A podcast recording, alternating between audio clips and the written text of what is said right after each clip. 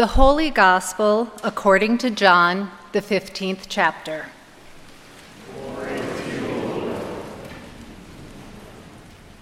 Jesus said, I am the true vine, and my Father is the vine grower.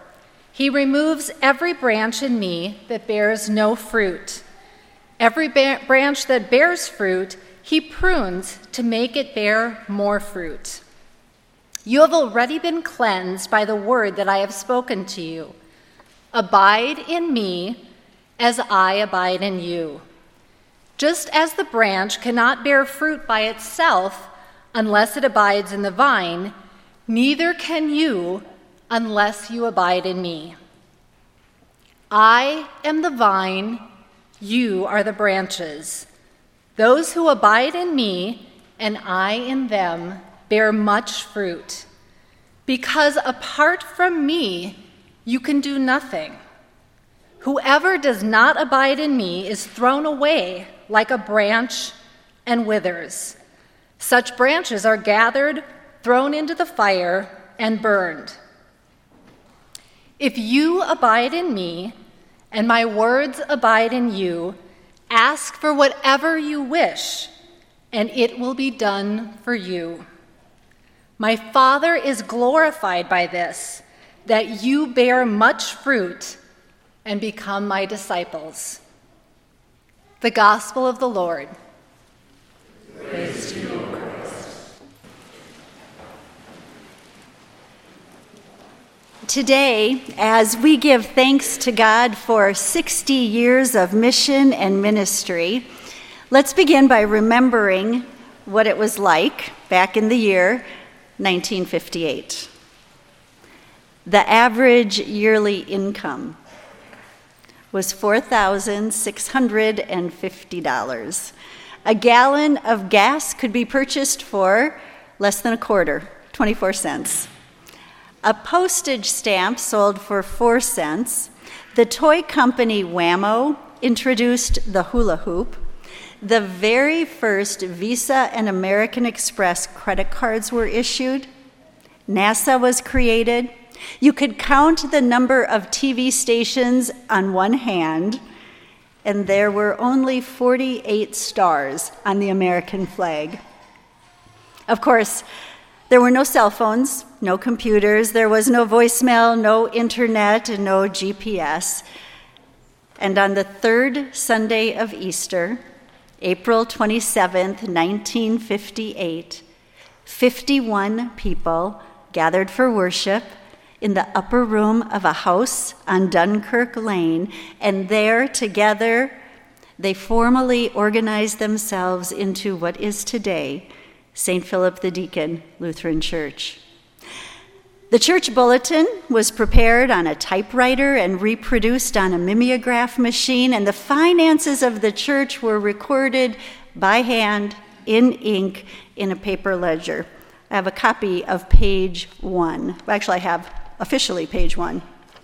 You can sort of see. The very first entry, first collection, $38.75. A little later, it notes that they reimbursed Richard Clem, one of the charter members, $5.55 for the church mailbox.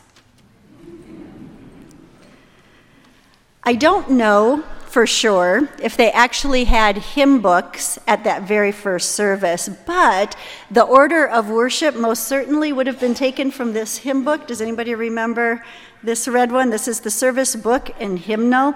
I haven't looked at this hymnal for a long time, but when I took it off my shelf last week and opened it up, I'll tell you, it brought me right back to the pews at Ebenezer Lutheran Church in Minneapolis and Gethsemane Lutheran Church in Hopkins, the churches of my childhood.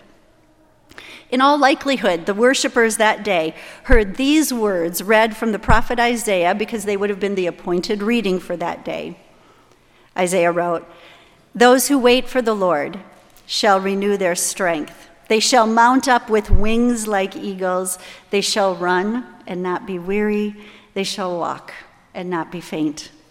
Surely those words would have been encouraging and inspirational to a people who were on a mission to grow the church and to expand the kingdom of God. One of the appointed readings for us for today is from the eighth chapter of Acts. You heard that read just a moment ago. You also heard the children's message about it. It's the story of Philip and his encounter with the Ethiopian eunuch. Perhaps you know this already, but that is our story. Now, I have to pause here for just a moment to tell you something really important about this passage from Acts chapter 8. That reading comes up just once every three years in the lectionary cycle. So I want you to know that I did not select it for today. It just came up on this, our 60th anniversary. I believe that that is not a coincidence or pure luck or a happy accident. That would be providential, divinely inspired. So, as I was saying, perhaps you know this already, but Acts 8 contains our story. This is the story that ignited the imaginations of the charter members of our church. This is the story from where our name comes, St. Philip the Deacon. This is the story that gave rise to our mission statement reach out, proclaim, inspire. In fact, this story is so important to who we are that if you look around the worship center, you will see it visualized in three different ways. First of all, at the entrance along the west wall, so right back in that corner, there are three icons telling the story of St. Philip. It's been said that a picture is worth a thousand words, and that is absolutely true of these images. They are worth, each one of them, long meditative moments as each encounter reveals a new truth and a deeper understanding of what God has done for us in Christ Jesus please take a moment today and stop. Read the plaques alongside them and try to discover all of the things they have to offer you. Secondly, the stained glass windows which surround us with the story of salvation include a window for this, our story. Can you find it? Give you a moment. Well, let me help you. This is Genesis over here. We go around the biblical narrative, concluding with the last picture, the eternity window from Revelation.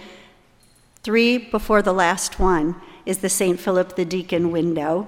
You see the chariot wheel there, but you should also see in the background the scroll, of course, representative of telling the story and sharing the good news of Christ. And then finally, the most recent addition is the statue of St. Philip the Deacon located in the chapel.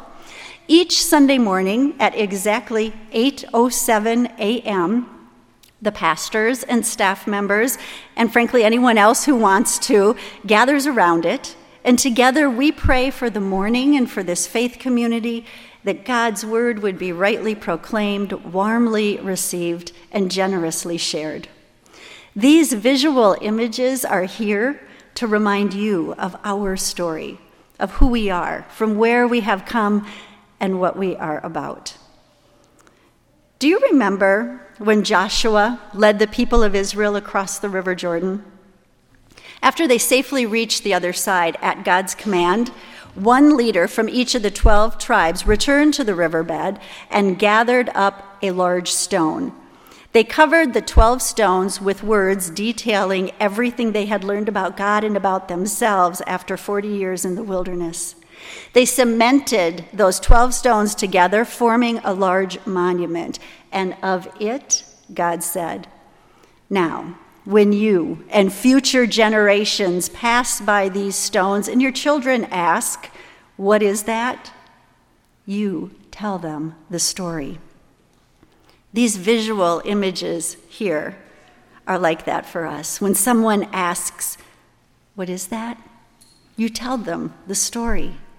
We tell stories for all kinds of reasons, but perhaps the most important reason is as a gift to future generations. Let me say that again. We tell stories for all kinds of reasons, but perhaps the most important is that we tell stories as a gift to future generations. John Wimmer, a Methodist minister, said that we suffer from what he called story starvation. He observed that while we are surrounded 24 7 by stories played out on hundreds of television stations, streamed online, online, viewed in movie theaters, there is hardly a story, he said, that feeds the soul. In a survey conducted by the Pulpit and Pew Project, clergy were asked to identify the most important problems they face in ministry.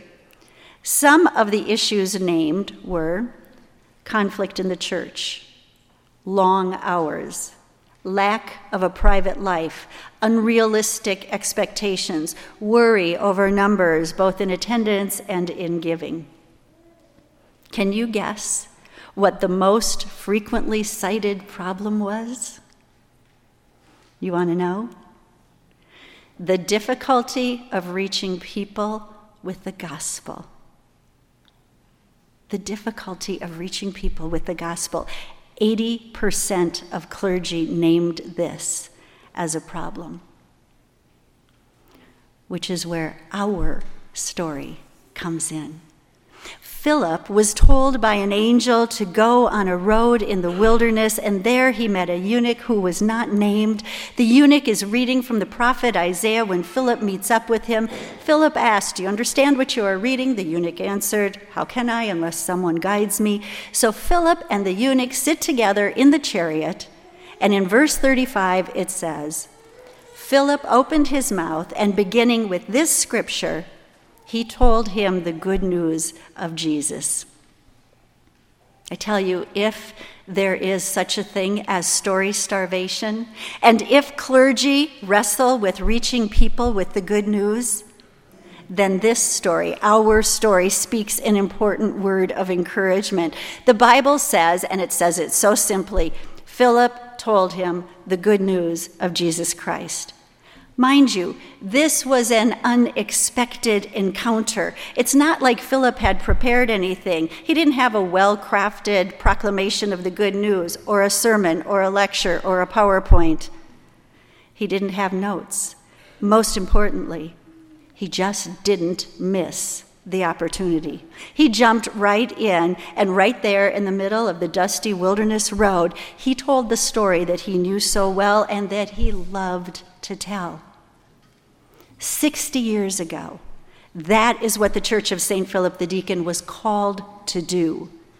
Tell the story, share the good news, reach out and proclaim Christ crucified and risen. And here we are, 60 years later. 51 has become 5,000, and millions of dollars have been given away for the sharing of the gospel. We have built churches and schools and hospitals all around the world, and now we're putting shoes on the feet of children so they can get an education. Every single week, in wonderfully creative and meaningful ways, your gifts continue to make a difference in the world. I want to close this morning with a prayer taken right out of the 60 year old service book and hymnal. This particular prayer is listed to be prayed on the occasion of a church anniversary. Let us pray. O God, who year after year dost return us to the day of the founding of this congregation, and ever dost bring us again into the presence of thy holy mysteries. Hear the prayers of thy people and grant that whosoever shall enter this temple to seek blessings may rejoice in his desires wholly fulfilled through Jesus Christ our Lord. Amen.